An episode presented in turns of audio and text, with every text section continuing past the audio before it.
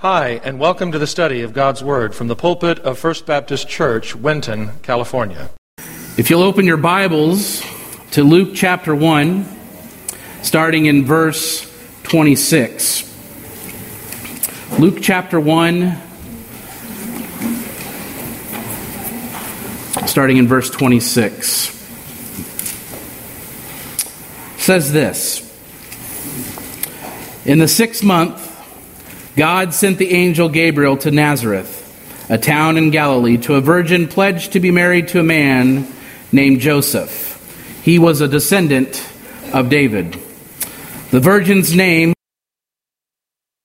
was Mary.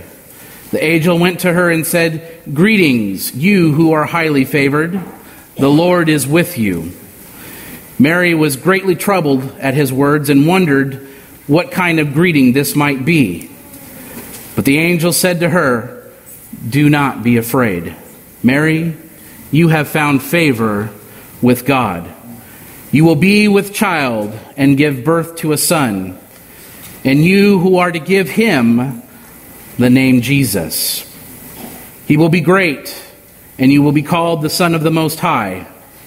The Lord God will give him the throne of his father David, and he will reign over the house of Jacob forever his kingdom will never end. How will this be? Mary asked the angel, since I am a virgin. The angel answered, The most Holy Spirit will come upon you, and the power of the Most High will overshadow you. So the Holy One to be born will be called the Son of God. Even Elizabeth, your relative, is going to have a child in her old age, and she who was said to be barren is in her sixth month. For nothing is impossible with God. I am the Lord's servant, Mary answered. May it be to me as you have said. Then the angel left her. Let us pray upon that this morning. Heavenly Father,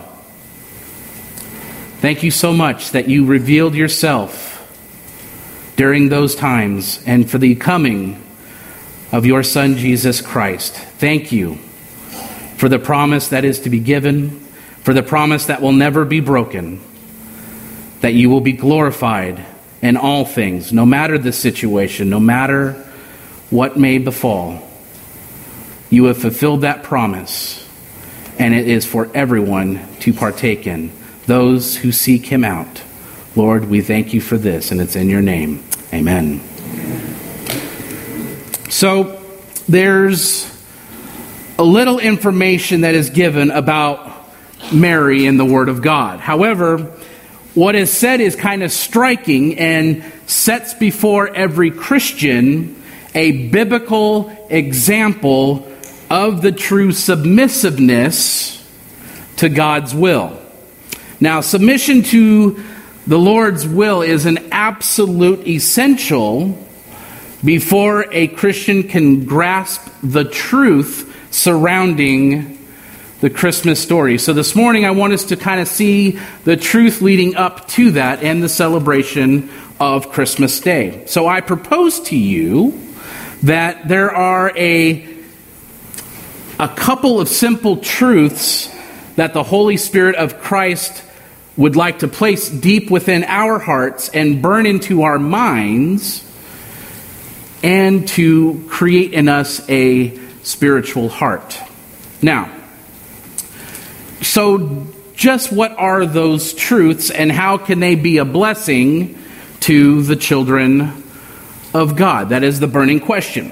So, one truth worth, uh, worth grasping this Christmas season that is no matter where you live, no matter what circumstance you find yourself in, the Lord can reach into your life and make you a valuable part of the building of the kingdom of God. That is one truth we need to understand. Our text says God sent the angel Gabriel to Nazareth, a town in Galilee. Now, there is much that the Holy Spirit of Christ wants you to grasp, especially in this morning's message.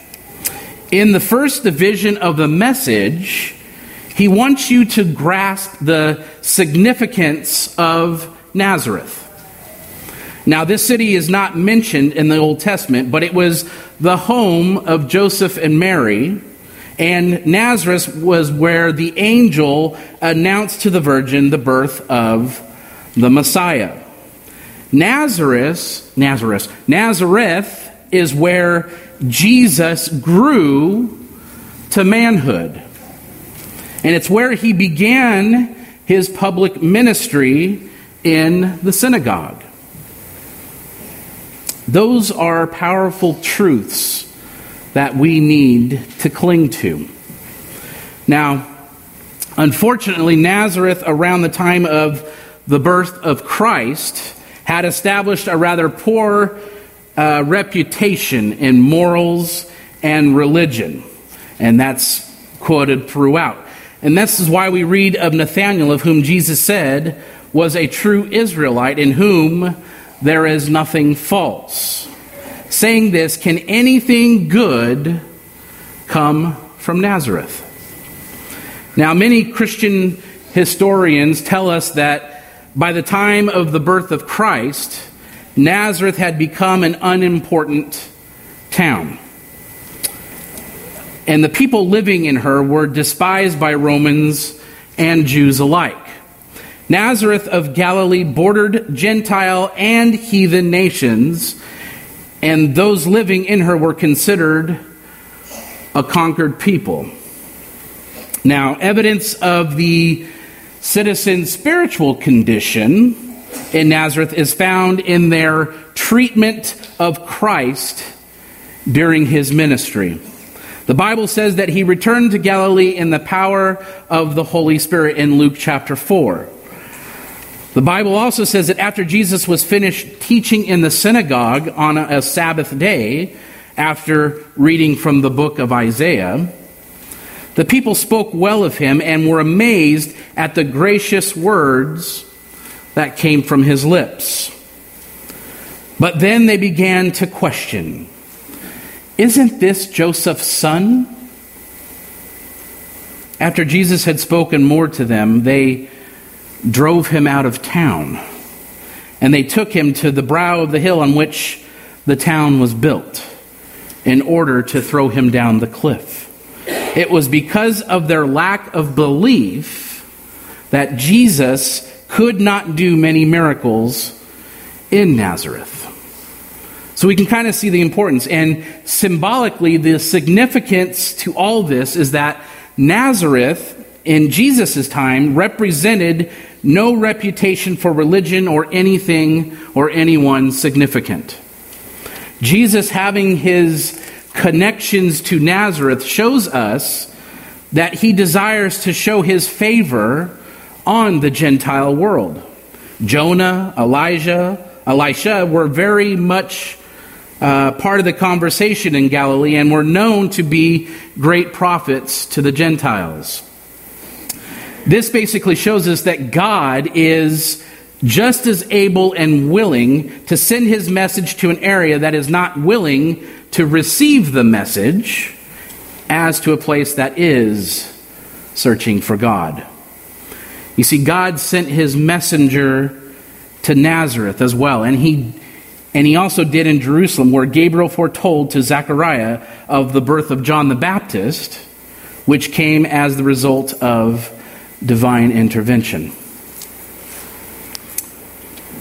God's messenger, Gabriel, was entrusted with a divine message to Mary, to Zechariah, and also the prophet Daniel. See, the purpose of Gabriel being sent to Daniel was for the purpose of gaining and giving meaning to the visions.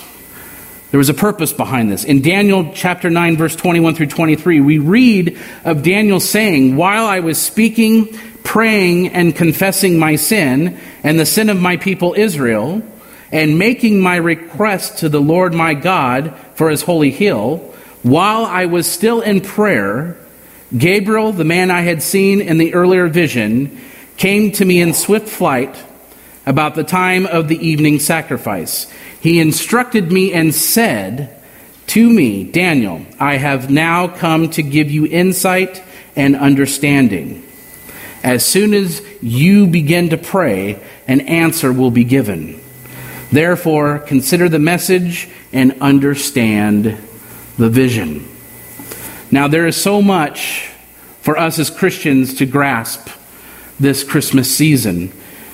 If we will die to self, if we will cast off the business of being a part of this world and meditate upon the lives of those physically involved in the life of Christ.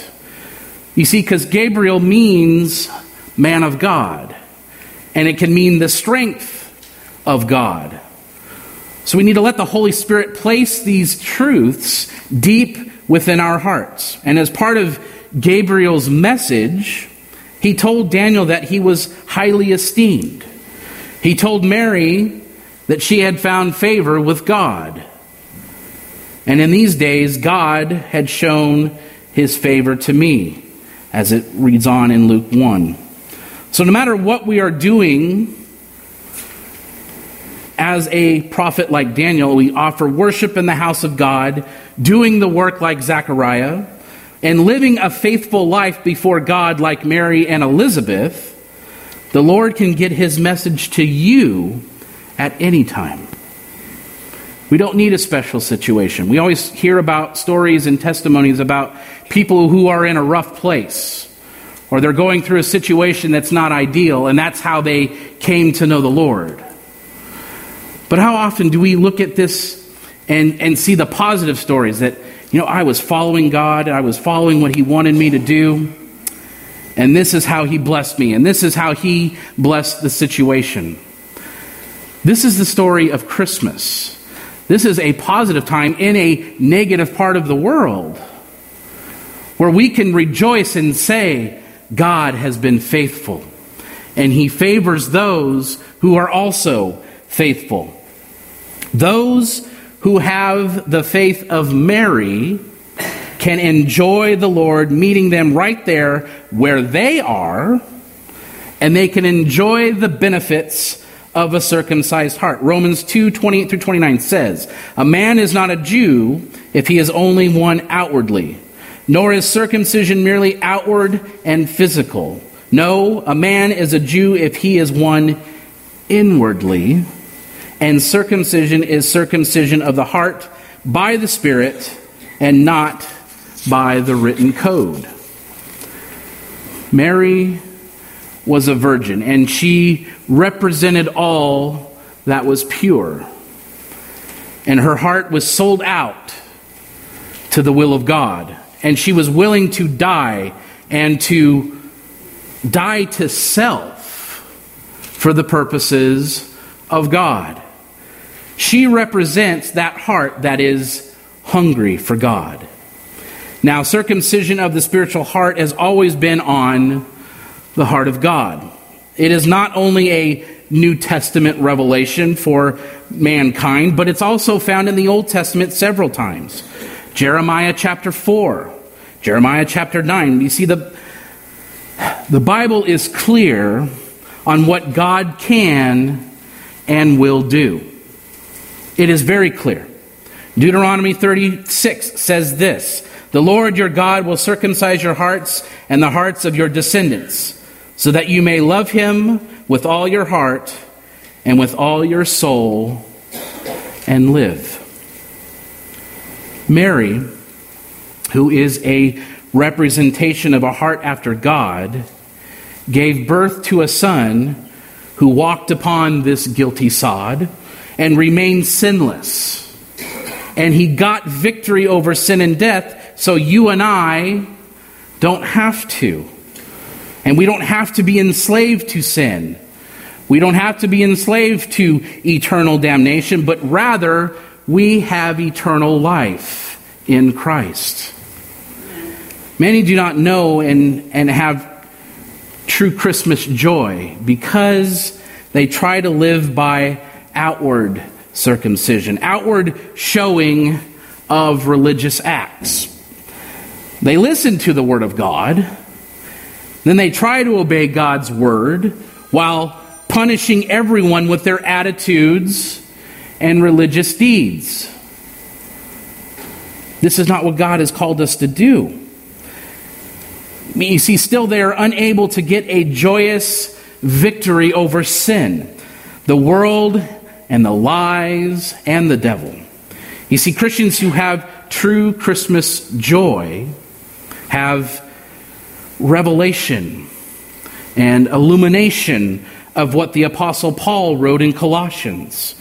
In Christ, they are circumcised in putting off of the sinful nature, not with the circumcision done by the hands of men, but with the circumcision done by Christ. You see, the circumcision allows them to have spiritual fellowship with the Holy Spirit of Christ. Romans 8:10 tells us, "But if Christ is in you, your body is dead because of sin, yet your spirit is alive because of righteousness. And if the spirit of him who raised Jesus from the dead is living in you, he who raised Christ from the dead will also give life to your mortal bodies through his Spirit who lives in you. The Holy Spirit takes the sword of the Spirit, which is the Word of God, and he washes the heart with the written Word. Jesus Christ was born to die that we may have life abundantly. Amen.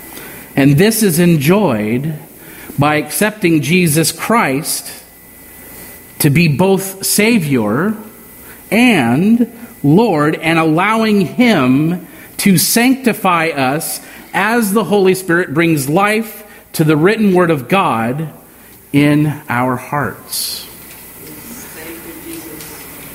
That's the story of Christmas. That's why those events happened so long ago. So that you and I can enjoy and partake in the receiving of the Holy Spirit and allowing us to demonstrate to others the joy that they can also find in a relationship with Jesus Christ. Amen. The Bible is a better cleanser than that which is advertised on the radio and television. And we've all seen the commercials. And I'm sure my kids can quote them for you. They sing them all day long in the house. But the Bible is a better cleanser than which can be advertised. It takes out and can keep out the soiled spots in the heart. When Christians become born again, it is like having our hearts all cleaned up but because of the sinful nature that we have, and it is on, in all of us, we need a constant cleaning so we can remain in a healthy condition, thus becoming champions in and for Jesus Christ. Just as a dedicated horseman does when it takes to enable a horse to achieve the goals set before it, it's much like the Holy Spirit of Christ as it remains in the child of God, constantly cleaning the spiritual heart within the Word of God. You follow me? Yeah? Just shake your head so I know you're awake. The child of God that has the faith of Mary becomes all the Lord desires for him to be. Their heart cry is like the psalmist who wrote, How can a young man keep his way pure?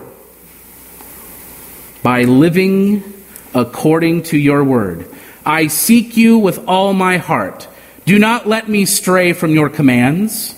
I have hidden your word in my heart that I might not sin against you. Just as Christ was humble enough to be born in a stinky stable, I can tell you that all stables stink. Even after they've been cleaned, they still stink. And that's okay. Some of you like that smell. More power to you. More power to you. The Holy Spirit of Christ takes up residence in the stable of our hearts and contends with the smell of the flesh that daily needs to be cleaned. Christ doesn't shy away from our stinkiness, much like we might from a horse stable. He doesn't shy away. His purpose is to circumcise our hearts and make us like Christ to become useful in proclaiming the truths of Christmas, not just during this time of the year, but all the time. All the time. Christians who had the faith of Mary know this truth of being in Christ. Such a confidence as this is ours through Christ before God. He made us competent as ministers of the new covenant. You follow me? The second greatest benefit of a circumcised heart is to be found competent in our service to the Son of the living God. The first and most important benefit being a pure heart in God's sight. We need to understand that. It is it may be said of us that the Bible says that Zechariah and Elizabeth and both of them were upright in the sight of God, observing all the Lord's commandments and regulations blamelessly. Could we say the same? Could we say the same? Mary was the physical mother of Jesus Christ, the Son of God, who enables us to enjoy that new covenant found through the shedding of his blood on the cross at Calvary. Another truth worth grasping this season is that her faith enabled her to enjoy being highly favored with God. The text says the angel went to her and said, Greetings, you who are highly favored. The Lord is with you. Now, this spoken blessing into her life did not come from abroad, but from the very throne room of God. And the term highly favored here is an active verb meaning to have shown kindness to. Now, this is a divine grace freely given to whom the Lord wants to give favor to.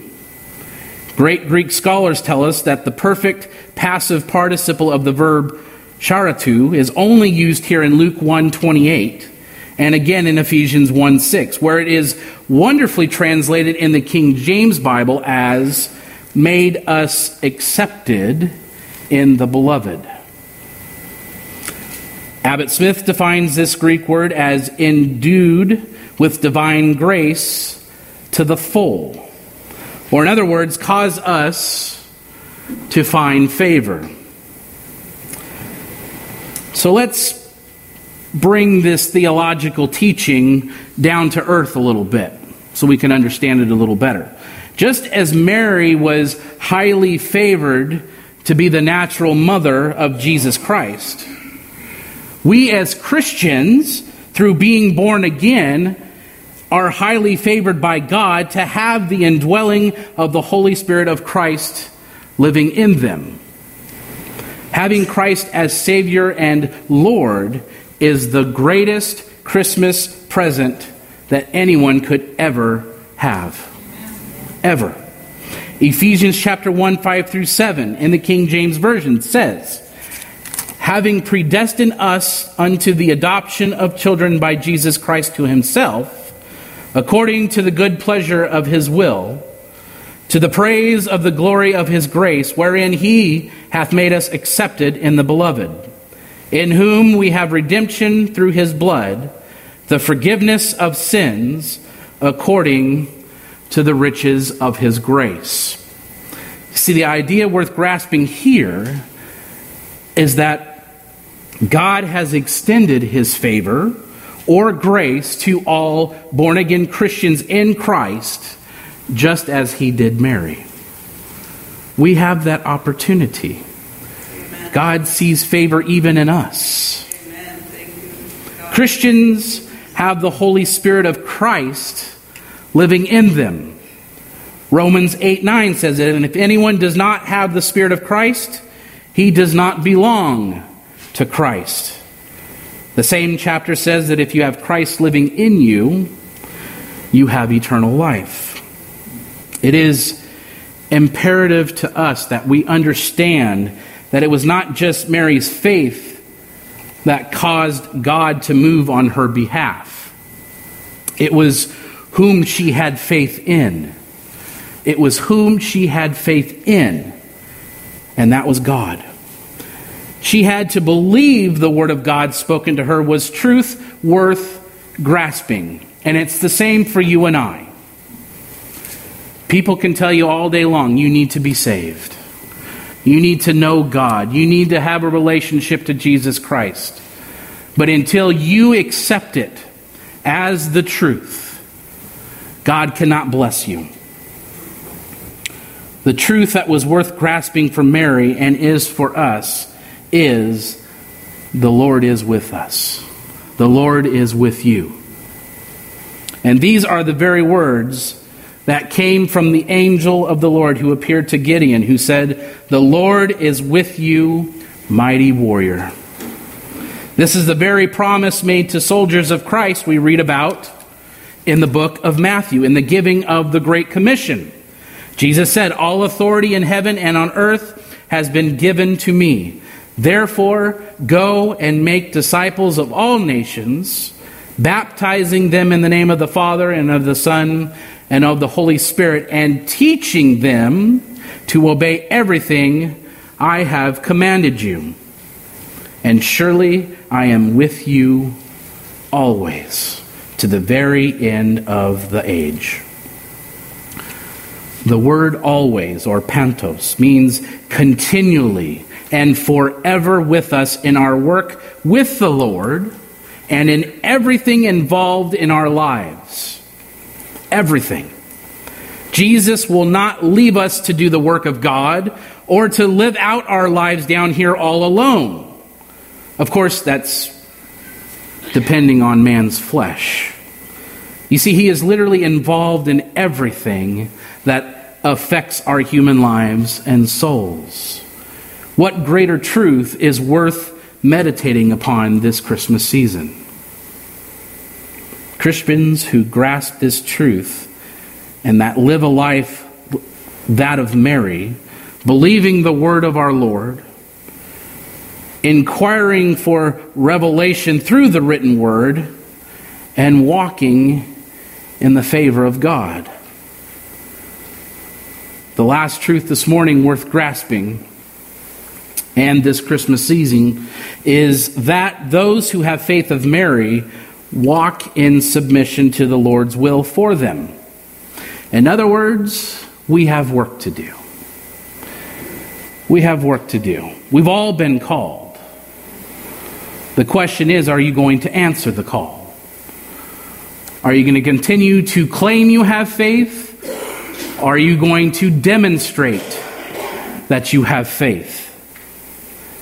The first desire in the child of God who wants to enjoy the favor of God in his or her life is to die to self and to surrender to the will of God in their life.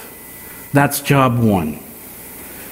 See, the key word, and we admit to focus on here, is servant. We are servants. The New American Standard Bible has a great translation by using the word bondslave. But being a true bondslave meant Mary belonged totally to the Lord and gave him full permission to work his will and through her life. Now, I venture to say, and I might get tomatoes thrown at me, that there are Christians in this room who have not surrendered fully to God. Why? That's not me asking. This is God asking. Why? He's proven himself over and over. His truth is there for the taking. So why don't we fully submit? It's because we've got caught up in the things that are here. We're so worried about the things that are seen. I was watching the Polar Express with the boys yesterday. And one of the things they talk about is believing is seeing. But then the next line is, but some things that aren't seen are the things well worth believing. We may not see Christ physically. We may, we may not see God physically. But as Christians, we're called to believe. We have faith. And we take that faith and we demonstrate that faith so that others may come to know Christ through what we do as Christians. Let's stop being hypocrites. Let's not give the media and everybody else a reason to believe that we are. We need to be faithful. Christians who get the most out of what the first Christmas opened up for the children of God grasp the truth of servanthood. Servanthood frequently appears in the Gospels, especially in the parables. For Jesus, the concept of servanthood is the way of expressing a right relationship with God. Jesus says no one can serve two masters, nor is anyone above the plan Christ has for those who follow him. Matthew 10 24. A faithful servant of Christ does as the will of Christ directs him. So, who's the director of your life? Is God the director? Or is he one of those names in the credit scenes where you don't even pay attention to anymore? Unless you're a Marvel fan, then you watch them all the way to the end because you know there's a cut scene. But where is God on that list for you? Is he number one? Jesus presented himself as a servant when he washed his disciples' feet at the Last Supper. He told his disciples that he did not come to serve, or he did not come to be served. He came to serve. Why do we come to church? Because I have to. It's my job. No. We come to church so that we can serve. You come to be fed for the purpose of serving. Not so you can go home and say, whew, man, that was great. Great sermon. And then, oh, yeah, I'm not going to do anything with that. Why not? We have called to be servants. We are called to serve. You want to be like Christ? Christians, that's our number one saying, right? Our, our job one is to be like Christ. Well, he came to serve. Are you serving?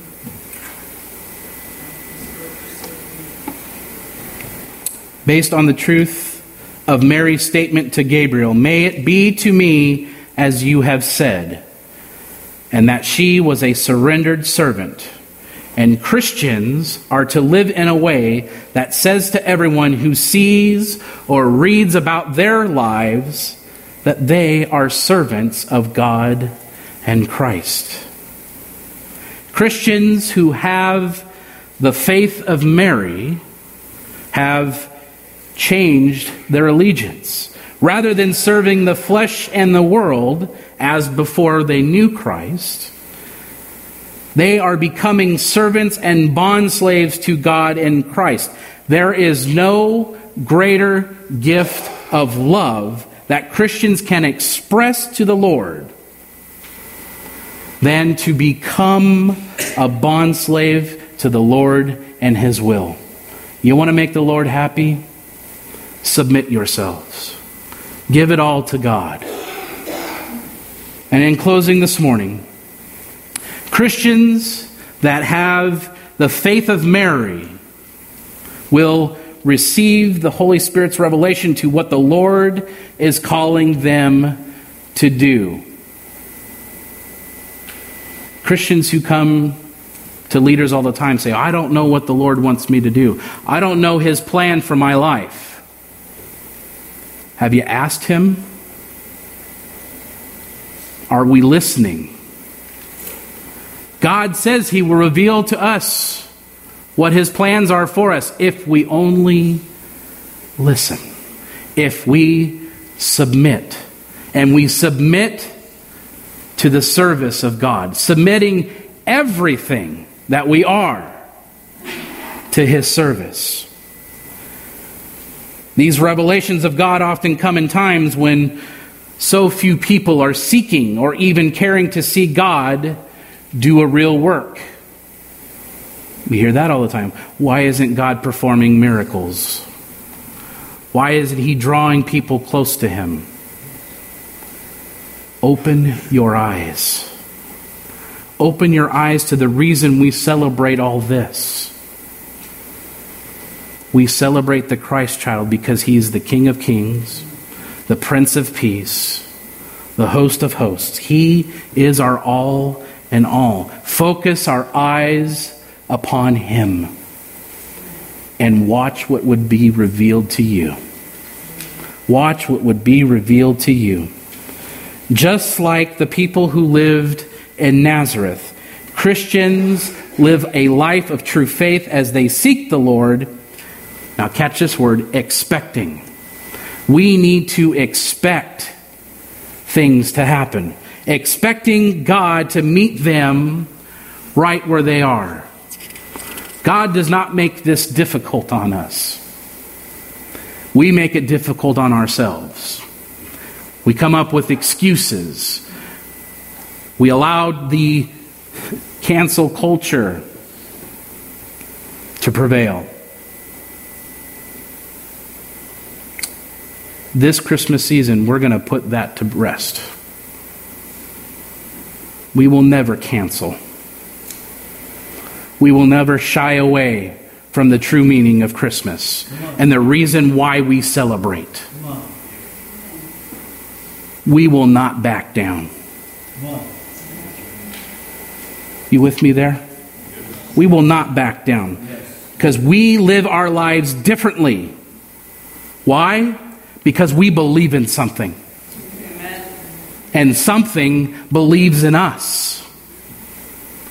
So we can gather strength. We can gather courage. We can gather the ability to understand what this means, not just for our own benefit, but for the benefit of others, so that they too can experience true Christmas joy. Yes. Christians are highly favored with God as they need only to be submissive to the will of God in all seasons of their lives, and they will enjoy the blessing of having God with them. But we have to have the right attitude. We need to have action. And we also have to have character because this is what God is looking for in Christian stewards faithful stewards. This is the faith that should define us as Christians as we go through this Christmas season. Amen? Amen. David, come and lead us in our benediction, please. And as we go into this new week, Christmas week, we celebrate the birth of Christ, absolutely. But beyond that, he died on a cross, rose from the dead to pay the penalty for our sins and to purchase a place for us in heaven that he offers as a free gift. Amen. And as we go into this week, let's be encouraged with this. As you mentioned, bowing down, let's stand together and sing. He is Lord. He is Lord. He is risen from the dead and he is Lord. Come on. Every knee shall bow.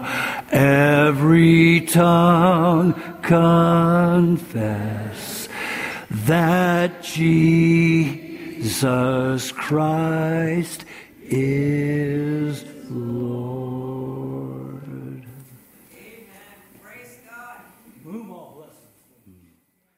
Heavenly Father, thank you again for our time this morning. Thank you for the message that is Christmas and the coming of your Son, Jesus Christ, to save all who would seek him. Let us seek him this week, next week, for all eternity. Thank you, Lord, for your blessings. Let us be mindful of them as we seek that true Christmas joy. We, as faithful servants to you, vow that we will continue to follow you. We will follow your ways. And Lord, we're going to listen.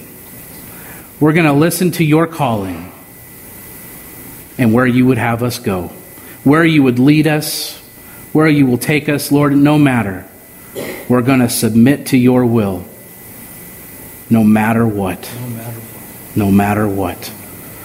Thank you for our time again here today as we go over to partake in our Christmas dinner. Lord, we ask that you bless that food to our bodies and to the enjoyment of this day. Lord, thank you for the hands that have prepared all the wonderful goodies that we will partake in. But Lord, more importantly, the fellowship time that we have with one another, let it be a time that we can recharge our batteries and to uh, push us into this final week where we get to celebrate your birth. But Lord, it goes beyond that. We know this. This is something that we should celebrate at all times. And we will continue to do that because that is what you have called us to do to spread the good news that your Son came for each and every one who will seek him. So I pray that's what we do and that's what we focus on. And it's in your name, and all of God's people said, Amen. Amen. Have a great day today. Bible says, if you confess with your mouth the Lord Jesus and believe in your heart that God has raised him from the dead, you will be saved. If you've never trusted in Jesus Christ as your personal Lord and Savior, we invite you to call on him now and through a simple prayer of faith, give your life to him. If you're not attending a church that honors the Bible as the Word of God, we encourage you to locate and begin attending such a church in the area where you live. The message you have just heard was preached from the pulpit of First Baptist Church, Winton, California. For more information on the ministry of First Baptist Church, Winton, please visit our website at wintonchurch.org.